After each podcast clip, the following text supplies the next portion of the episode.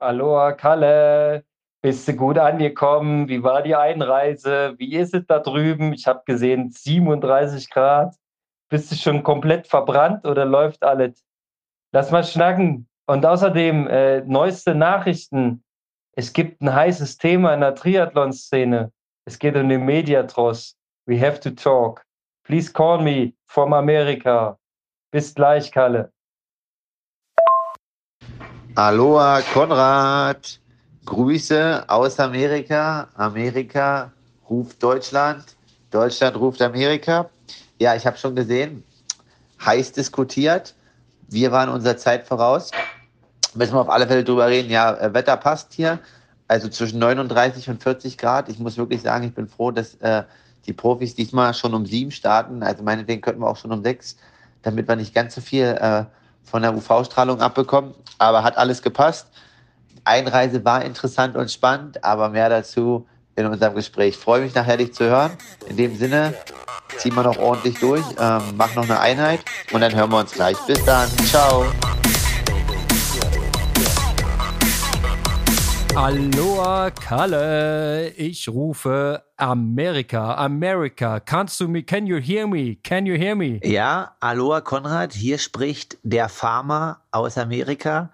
Nach etwas dubioser oder interessanter Anreise wurde ich jetzt aktuell als Bauer dekli, de, äh, nicht deklassiert, sondern klassiert und konnte gut einreisen. Ja, das ist nicht deklassiert, das Gegenteil. Du wurdest aufgewertet, du hast jetzt einen Beruf. Ist richtig, Triathlon-Profi ist auch einer, aber an der Kontrolle, ich wurde als Bauer eingestuft.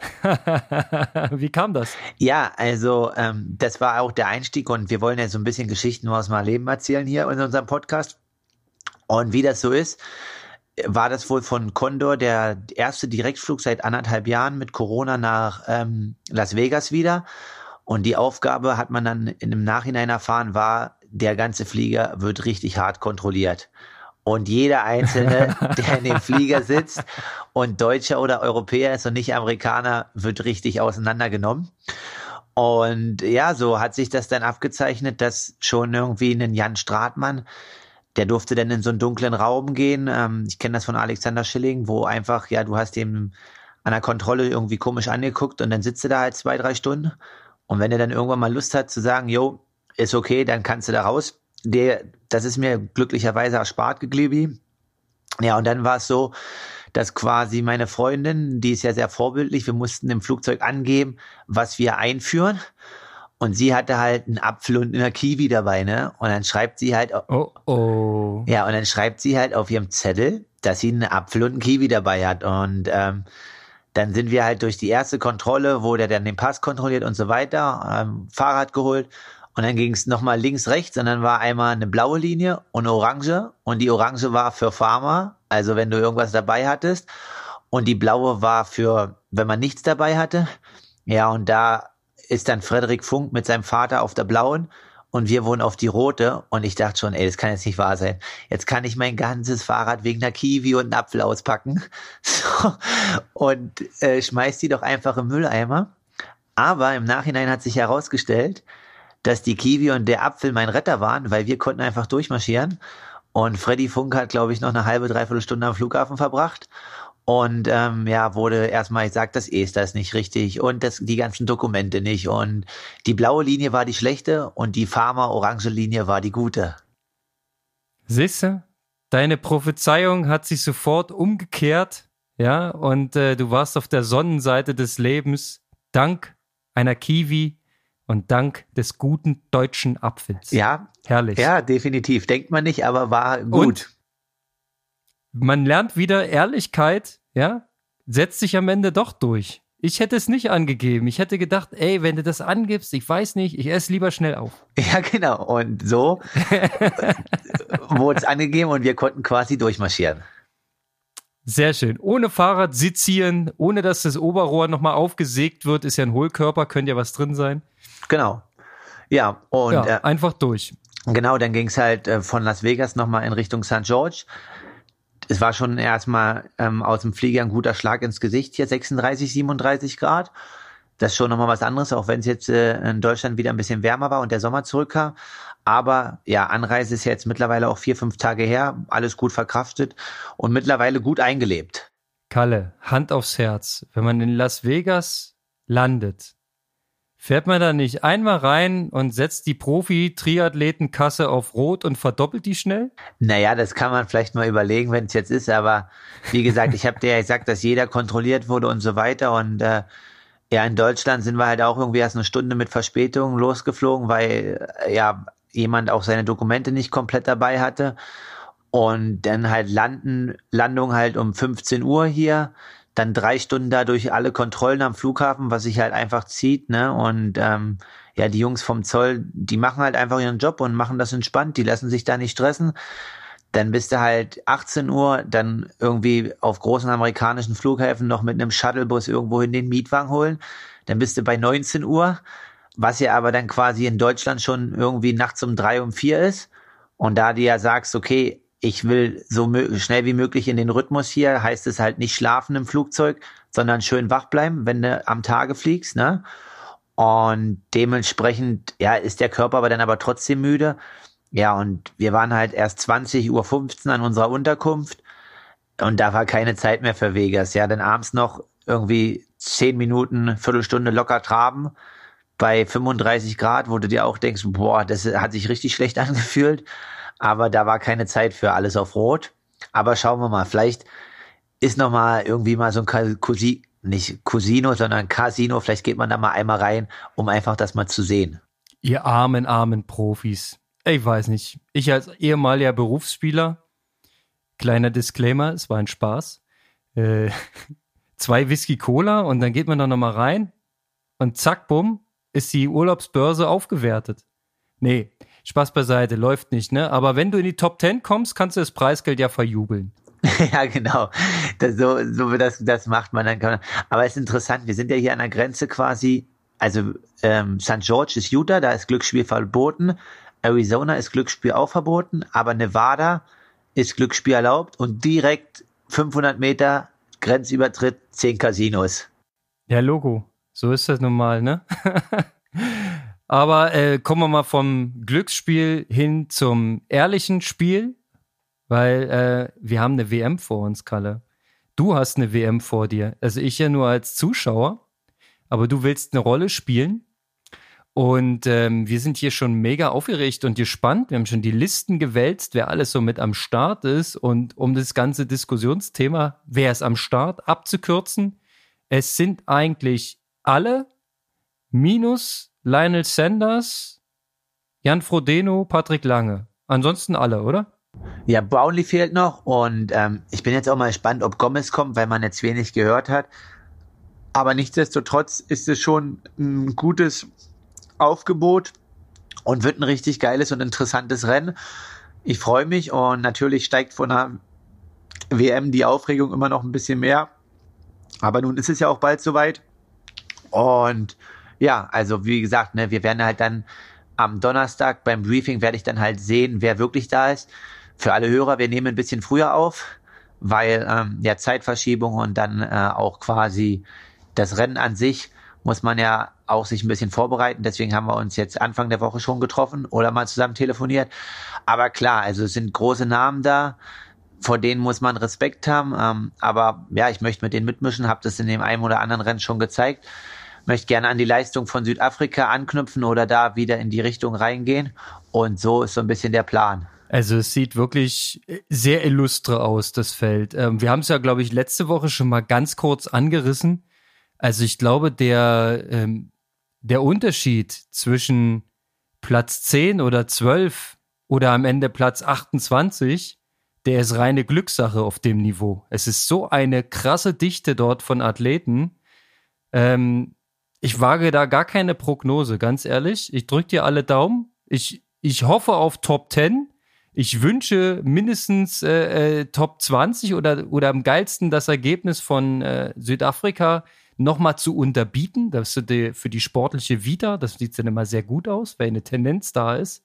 Aber es kann auch sonst was rauskommen. Und vor allem der Rennverlauf völlig unvorhersehbar. Ja, also wie gesagt, auf alle Fälle ist es mega äh, krasses Feld und man muss halt schauen, wer da ist. Ähm, aber so wie du schon sagst, also ich denke schon, dass vorne halt richtig schnell geschwommen wird und dass dann halt quasi ja vorne auch eine gute Gruppe ist. Aber dementsprechend muss man halt einfach schauen, dass man ein richtig gutes Schwimmen erwischt. Ich bin halt schon Teile der Strecke jetzt abgefahren und auf alle Fälle ist das Radfahren mega hart. Also man denkt es gar nicht, aber es hat ja dann 700, oder 800 Höhenmeter und dieser Snow Canyon, der zieht einem schon so richtig den Stecker. Das ist halt die Frage, wenn man da halt schon überzogen hat, also der kommt halt erst bei Kilometer 60, dann wird's halt schwer und da gehen die Wattwerte halt richtig hoch und das ist auch das Mal, wo es das letzte Mal das Rennen entschieden wurde. Ja, und dann geht's halt auch so weiter. Ne? Also man denkt dann, okay, jetzt ist man bei Kilometer 76 oder 78 und es ist jetzt nur noch bergab und entspannt. Aber das ist es halt nicht, weil es halt so leicht bergab geht auf großen amerikanischen Straßen. Also jetzt nicht irgendwie wie in Alpen eine Abfahrt, wo man halt einfach rollen lassen kann, sondern man muss halt auch weiter drücken. Ja, und dann kommt man in der Wechselzone 2 an und dann geht die Marathon, äh, nicht Marathon, sondern Halbmarathonrunde los. Und 400 Meter, also Höhenmeter auf dem Halbmarathon, finde ich schon, ist eine sattliche Nummer. Und man läuft eigentlich so stetig die ganze Zeit hoch und weil das ja so einen Spaß macht, läuft man das Ganze auf zwei Kilometer runter. Ähm, also ich bin die jetzt einmal abgelaufen. Das ist halt motorisch ein Riesenanspruch. Also berghoch geht ja dann, aber vor allen Dingen dann quasi die Geschwindigkeiten umzusetzen mit 17 Prozent Gefälle auf der Straße, letzten zwei Kilometer vor der Wechselzone, wo man vielleicht vom Radfahren und ähm, ja, Schwimmen schon ein bisschen einen Köcher hat vor allen Dingen dann die letzte Runde, ne? Also du gehst halt dann, also im Endeffekt, das Rennen ist halt eigentlich bei Kilometer 18 oder 19 vorbei, außer du stolperst dann und legst dich dann auf alle Vieren. Also quasi Herz-Kreislauf kann eigentlich entspannen, aber motorisch wird es ab Kilometer 19 nochmal richtig hart und dann muss halt richtig laufen lassen. Und ja, da muss man jetzt einfach nochmal gucken, ne? Also, weil das ist halt dann schon richtig eine krasse Stoßbelastung und sehr, sehr stauchend, diese schnelle Bergablaufen. Und ähm, ja, auch in der ersten Runde, wenn man da schon übertreibt, dann unten in die Wände geht und wieder berghoch läuft, dann wird es schon, ja, zäh. Ich kann nur sagen, dass ich grundsätzlich glaube, dass mir der Kurs ein bisschen liegt. Also ich habe ja so eine Vorliebe für äh, das Rennen in Aix-en-Provence in Südfrankreich. Und ja, vom Streckenprofil ist das zwar noch mal ein bisschen anspruchsvoller, aber da kommt der Anstieg auch so bei Kilometer 62 und es geht dann noch äh, in die Stadt und in der Stadt wird dann halt ziemlich wellig gelaufen. Ähm, ja, ich habe da immer gute Rennen gemacht, deswegen bin ich sehr, sehr guter Dinge hier. Wichtig ist halt hier gut zu pacen, sich gut einzuteilen. Aber ähm, ja, für alle Hörer und so weiter, ich glaube nicht, dass hier irgendjemand unter 1,12 läuft. Zumindest. Wenn es 21 sind. sagen, zumindest nicht, wenn anständig Radl gefahren wird. Aber wie du schon sagtest, muss es ja am Ende, weil die Höhenmeter einfach da sind. Die lassen sich nicht wegdiskutieren, die lassen sich nicht ablutschen in einer Gruppe. Ja, und die lassen sich vor allem auch nicht im Windschatten eines Mediatrosses fahren. Äh, da geht's einfach einen Berg hoch, ja, und dann müsst ihr drüber. Und wenn ich dich richtig verstanden habe, zieht sich der ganze Mist auch ganz schön lang. Wenn du sagst, so bei äh, gut 60 geht es rein dort und bei äh, Ende 70 kommst du wieder raus aus dem also, so Schissel, musst dann noch bergab fahren. Also wie viel Kilometer Anstieg? Das sind so acht, neun. Aber das ist so, du denkst, du fährst so rein und dann denkst du, oh, kannst du eigentlich alles in Aero-Position fahren? Ja. Und ähm, ich hatte vorher mit jemandem geschrieben, ähm, der jetzt, glaube ich, äh, dieses Jahr erst ins Profilager gewechselt ist, eigentlich einem Profi, den man jetzt vielleicht nicht so kennt aus äh, Österreich, aber der war hier und hatte quasi ähm, beim, bei der Premiere jetzt in St. George, da war die Radstrecke die gleiche im Mai, ähm, aber die Laufstrecke war eine andere, aber ist der Siebter geworden, war eine mega Leistung und einfach ja zu Hause vorbereiten ähm, auf das Rennen hatte ich mit ihm einfach geschrieben, weil ich einfach fahren möchte, also vorne nur ein Kettenblatt, was er für eine Übersetzung gewählt hatte. Und ja, ich habe halt quasi dann ein 56er Blatt vorne und hatte jetzt gestern bei meiner letzten harten Einheit hinten drauf 1128 und das ist zu wenig. Also ich habe zum Glück noch eine 1132 Kassette dabei. Die werde ich jetzt heute montieren. Ähm, aber ja, hinten raus die letzten zwei, drei Kilometer ist 56, äh, 28 ist zu wenig. Und ähm, ja, da war ich gestern schon bei 370 Watt, 380 Watt und bin halt nicht mehr hochgekommen. Also, weil, oder mit einer 50er Frequenz, weil es halt schon richtig, richtig steil ist. Und so wie du sagst, dann biegst du rechts ab, aber musst halt eigentlich auch noch frisch sein.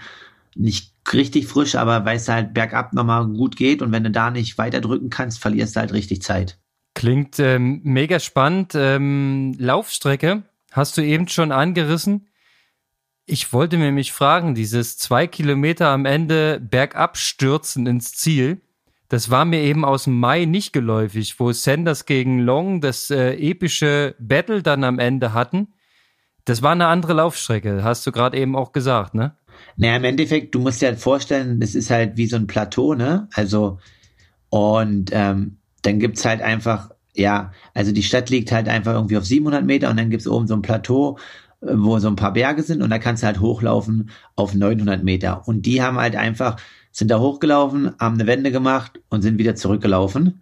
Und wir laufen da hoch, stürzen aber dann den kurzen Weg runter und laufen die Runde halt nochmal. Und die, von denen war die Runde einfach letztes Mal ein bisschen länger, der Wendepunkt war ein bisschen weiter hinten und dann sind die das, was die so stetig mit ein, zwei Prozent hochgelaufen sind, sind die dann halt langsam wieder runtergelaufen. Das ist halt das, was du sagst, dass du dieses ins Ziel stürzen nicht siehst, weil dieser Anstieg ist halt schon moderat. Also der geht eigentlich mit ein, zwei Prozent.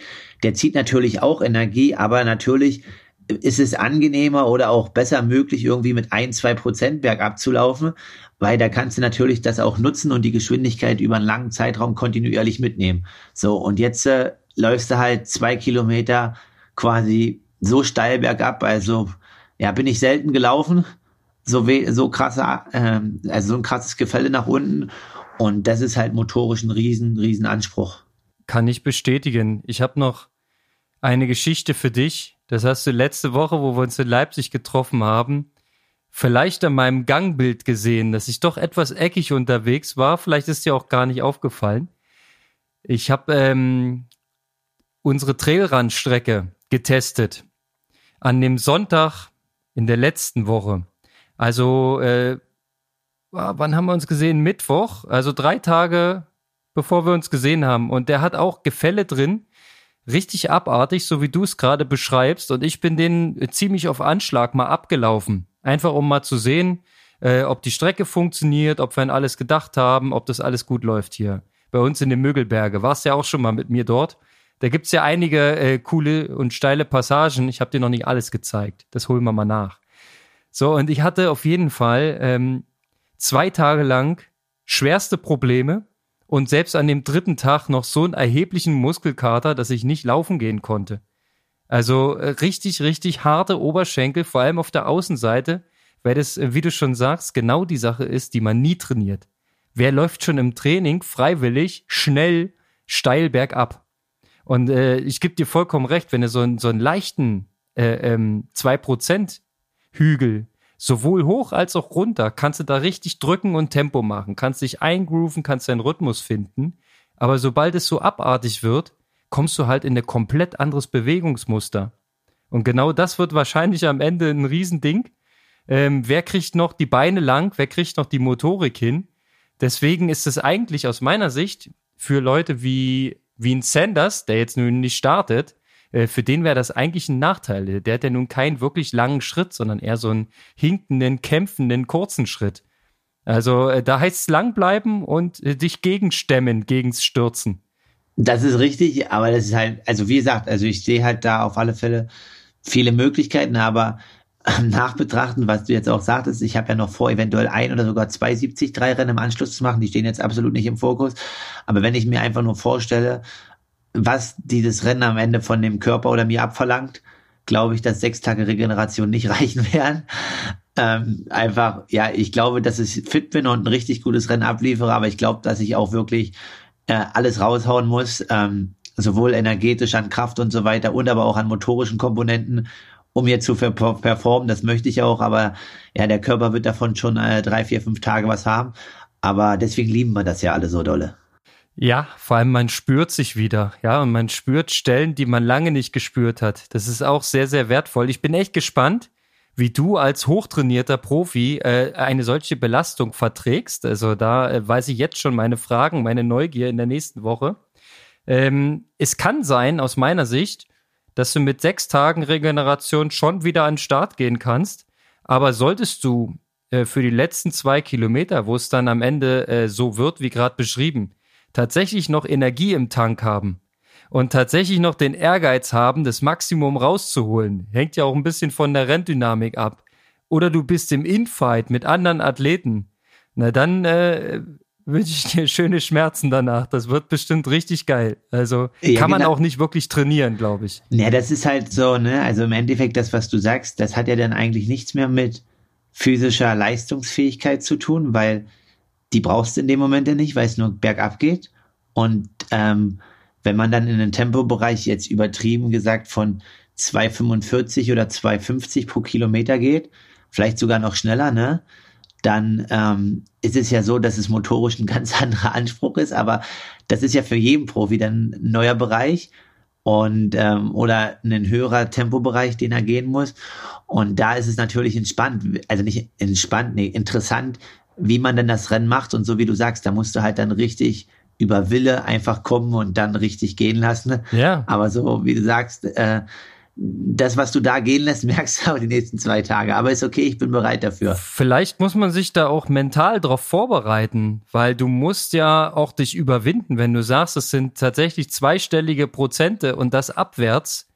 Ja, da kommt man ja wirklich fast aus dem Gleichgewicht, vor allem in dem Speed, in dem ihr da runterballert, ja. Also ähm, da bist du wahrscheinlich bei wesentlich höherem Tempo, als was du gerade angedeutet hast. Zumindest wenn du noch energetisch in der Lage bist. Wenn du eh schon platt bist, ja, Mai, da wirst du sehen, wie du da irgendwie unbeschadet runterkommst. Aber wenn du noch im, im Race-Mode bist und noch Feuer im Tank hast, bereite dich gut drauf vor. Also das, das ist eine Challenge. Da musst du, man kann vielleicht auf den letzten zwei Kilometern richtig den Unterschied machen. Ja, kann glaub, ja auch sein. Glaub auch, auch wenn du da, wenn dort alle, wenn du da einen zu sitzen hast und was du sagst halt und jemand stolpert dort runter mit 350, 345 und bremst nur noch, weil er es anders nicht gehalten kriegt motorisch und der andere macht halt dort 240, dann machst du halt pro Kilometer einfach mal eine Minute gut, ne? Naja. So, oh, und ja, das ist halt eine Welt. Ah ja, das ist mega spannend. Also ich hoffe, die Übertragung äh, ähm, deutet es irgendwie, also bildet es vernünftig ab, dass man da Teil des Ganzen sein kann. Ich bin äh, mega gespannt. Ähm, ich weiß noch nicht, ob und wie wir es gucken können, weil wir sind eigentlich zu dem Zeitpunkt, wo das Rennen ist, ähm, mitten im Wald, glaube ich, und schildern unseren Trailrun ab und flattern äh, die Strecke ähm, mit, mit Markierung. Aber sag mir doch nochmal genau, wann ist Startzeit und wann ist das hier bei uns?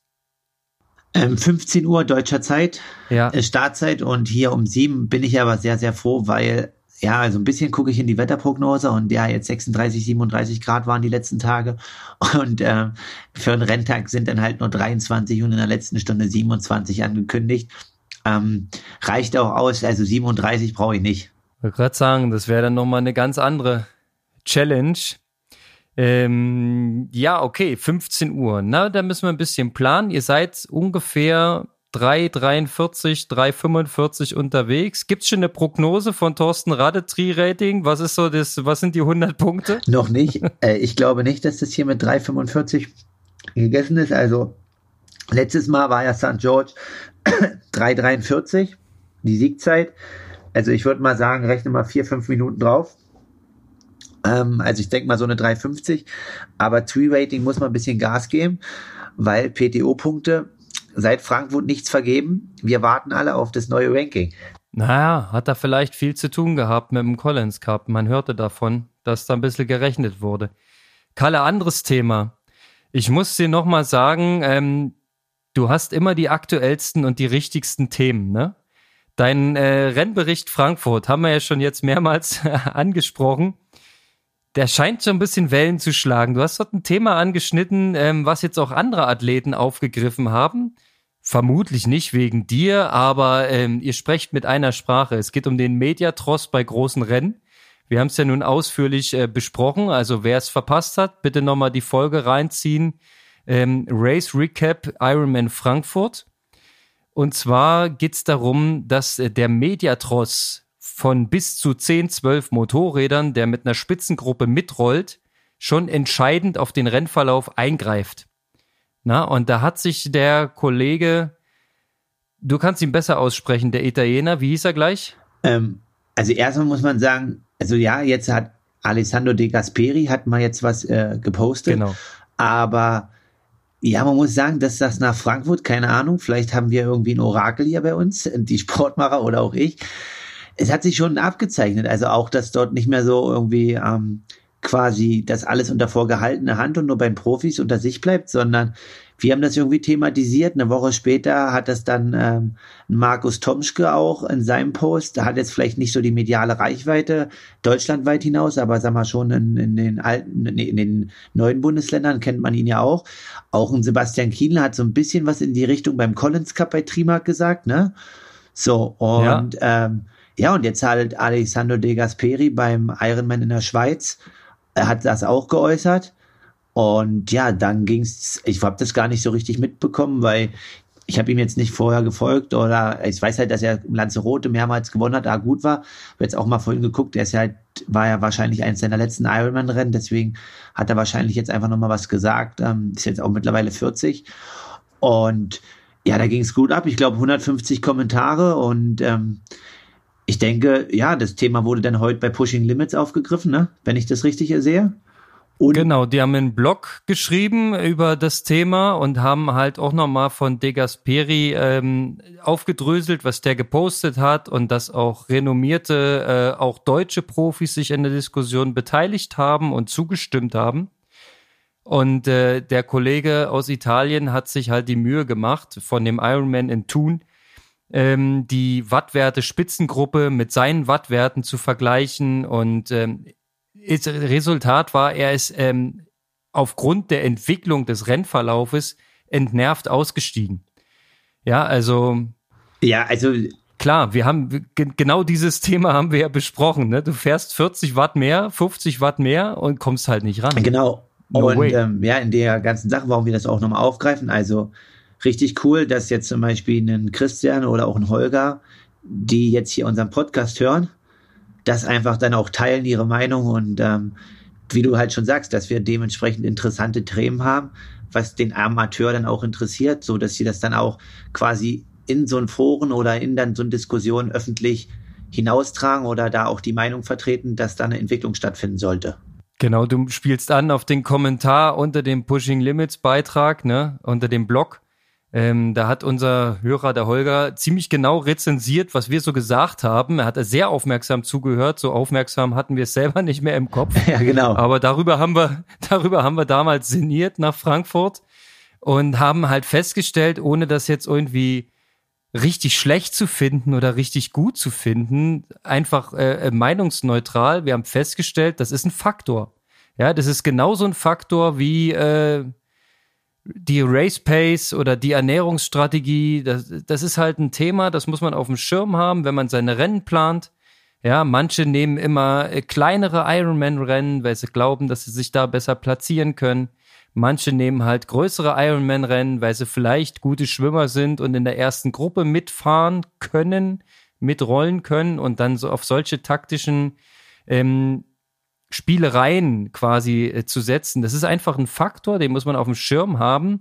Aber ich glaube, für dein aktuelles Rennen, was jetzt vor der Brust ist, für ähm, die 73 WM in St. George, aus benannten, besagten Gründen, glaube ich eher kein Thema. Zumal ja noch die amerikanischen Highways so breit sind, äh, dass selbst der Mediatross eigentlich weit genug links fahren könnte, oder? Ja, also ich denke halt schon, natürlich ist das Thema nicht ganz auszuschließen und auch vorne wird es ein bisschen Einfluss haben, aber man muss ja jetzt mal gucken, wer aus amerikanischer Sicht hier ähm, ja quasi eine, eine Chance hat, das Rennen irgendwie äh, gut zu absolvieren oder mitzubestimmen und natürlich sollte mal fair sein und ähm, möchte quasi das Land, das ausrichtende Land nicht jetzt irgendwie das Rennen irgendwie beeinflussen. Das sage ich auch überhaupt nicht und das wird auch nicht sein. Aber natürlich ist es so, wenn ein Amerikaner eine Weltmeisterschaft ist, dann sehen die Amerikaner auch gerne einen Amerikaner vorne und ähm, da ist jetzt natürlich ein Ben Canute vorne dabei beim Schwimmen, aber ein Chris Leiferman oder auch ein Sam Long sind ja einfach Athleten, die ähm, dann eher quasi schon auch mit einer Minute oder anderthalb Minuten oder zwei, wenn nicht sogar noch mehr oder weniger, ist ja auch erstmal egal, aber die einfach auch einen Rückstand haben werden, erwartungsgemäß nach dem Schwimmen. Und dementsprechend haben die aber auch schon ja auch ein, Sprachrohr hier und werden darauf auch schon geachtet haben, dass das halt ähm, ja ein bisschen anders abgeht oder ähm, darauf geachtet wird.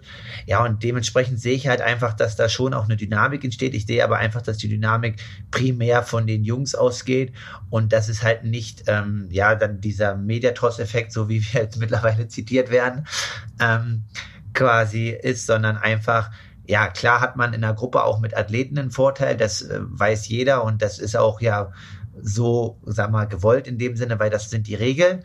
Aber diese Außenfaktoren, denke ich, werden hier schon, hm, ja, quasi so ein bisschen beachtet und äh, ja, das finde ich eigentlich gut und deswegen denke ich, wird es eine ziemlich faire WM, wo auf alle Fälle ja dann alle alles geben müssen, um vorn zu sein und sich halt nicht ausruhen können. Und dann auch, was du sagst, die Topografie des Rennens äh, erfordert das auch in gewisser Art und Weise. Ich habe da zwei Hoffnungen aus der Markus Herbst Brille gesehen. Zum einen die Hoffnung, dass ähm, auf den Mediatross entsprechend Rücksicht genommen wird, dass darauf eingewirkt wird, weil auch vielleicht äh, so eine Typen, so einen lauten Typen wie Sam Long ähm, im Briefing, in der Wettkampfbesprechung auch äh, den Mund aufmachen. Hast du ja auch schon mal angedeutet, dass so einige ähm, schon ihr Statement dazu geben. Ja, und dass man das auch hört dann von der Wettkampfleitung. Das ist die eine Hoffnung. Und die andere Hoffnung ist, es sind einfach so viele, so, so viele richtig gute Athleten am Start. Ich hoffe, dass die Gruppe von vorne gar nicht abreißt beim Schwimmen, sondern dass es eine richtig lange Kette wird, eine Schnur, an dessen Mittelteil oder meinetwegen auch im, im zweiten, in der zweiten Hälfte der Kalle hängt und dann in einer super Ausgangsposition aufs Rad steigt und quasi alle, ähm, die nach vorne fahren wollen, auch direkt um dich rum sind. Und dann ist Scheiß auf den Mediatross hin oder her. Dann hast du die Jungs, äh, wo du einfach mitfährst, wo du Akzente setzt und dann gibt's nur eine Richtung. Die heißt nach vorn. Und dann wird sich's am Canyon entscheiden. Ja? Und wer noch Beine hat, der geht noch rein. Richtig, und dann am Snow Canyon vielleicht mal stehen lassen und mal gucken. Aber ja, da wird sich auf alle Fälle entscheiden. Bin ich auch ein bisschen froh, dass ich unterbewusst ähm, wusste gar nicht, dass die Strecke so anspruchsvoll ist, aber auch das ein oder andere Kilo jetzt diesen Sommer verloren habe. Ähm, kann nicht von Nachteil sein hier, also konnte aber auch alle Leistungen so erbringen, aber definitiv, so wie du sagst, wenn man da noch ein bisschen Kraft hat, dort mitgehen kann, dann ist es auf alle Fälle wichtig. Ich habe mir auch die Ergebnisse aus dem anderen St. George Rennen angeschaut. Und da war es halt auch so, dass das Rennen halt dort so ein bisschen entschieden wurde. Und ja, wie gesagt, ein Sam Long oder auch ein Magnus Ditlev werden dort äh, ordentlich draufhalten. Und ja, da sollte man mitgehen können. Sonst wird's halt ähm, schwierig, weil dann bergab verliert man halt dann richtig viel. Aber ich denke, ich bin guter Dinge. Ähm, was ich ja schon gesagt habe, mir liegt das. Also in Frankreich ist der Anstieg zwar nicht ganz so lang gewesen, der ist halt nur vier Kilometer und nicht sechs oder sieben, aber ähm, auch nicht ganz so quasi steil ähm, wie hier. Aber das liegt mir eigentlich und denke, dass der gut mithalten kann, sogar vielleicht den einen oder anderen Akzent setzen kann und vielleicht sogar den Unterschied in dem Part mache, um dann ähm, möglichst weit vorne, wenn nicht sogar ganz vorne, auf die Laufstrecke zu gehen. Das klingt mal nach einer fetten Vision. Ähm, Thema Gewicht fällt mir noch auf, äh, ist auch fürs Bergablaufen absolut elementar. Also ich habe mich hier in die Schluchten geschmissen mit aktuell 80 Kilo. Und ich kann dir sagen, ich bin kein Physiker, aber ich kann dir sagen, wie es sich anfühlte.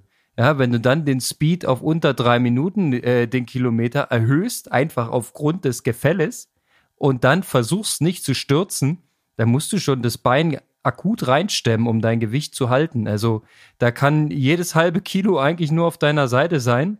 Ja, wenn du trotzdem die Power noch in deinem Körper hast und die Energie rausballern kannst, vor allem auf dem Rad, dann äh, ist das Gleichgewicht genau richtig. Ich hoffe, du bist auf dem schmalen Grad, aber noch auf unserer Seite. Ich bin noch auf dem schmalen Grad auf eurer Seite. Ich bin jetzt relativ stabil die ganze Zeit, so bei 72, 73 und konnte da ja auch die Leistung abrufen. Deswegen bin ich da sehr, sehr zuversichtlich.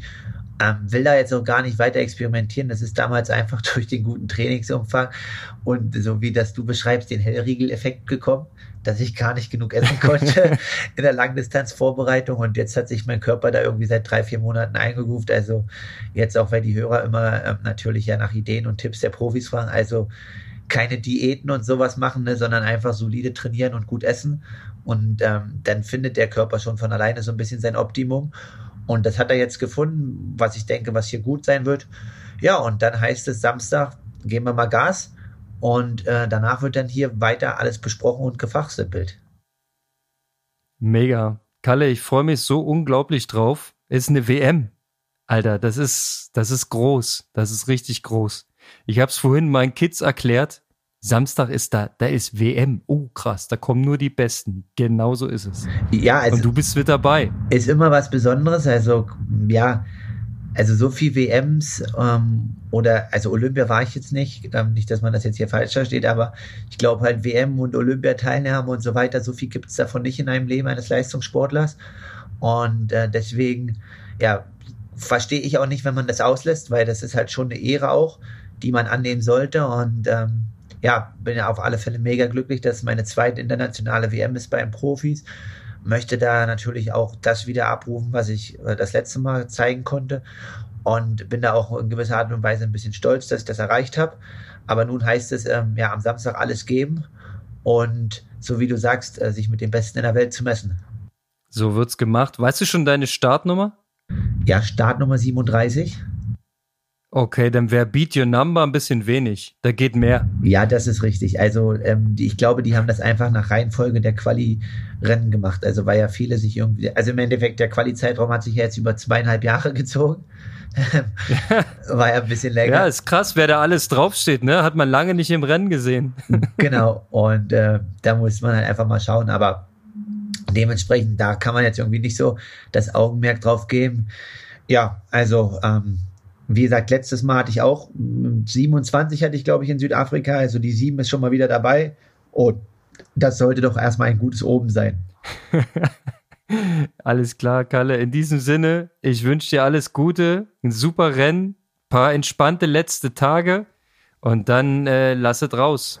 Genau, Aloha dir nach Berlin und äh, viel Erfolg auch beim den nächsten Events, beim Firmenlauf in Braunschweig und Trailrun lasst es ordentlich krachen und äh, ja, dass die Veranstalterszene in Deutschland wieder richtig nach vorne geht. Wir geben unser Bestes, genauso wie du. Aloha Kalle. Aloha, ciao.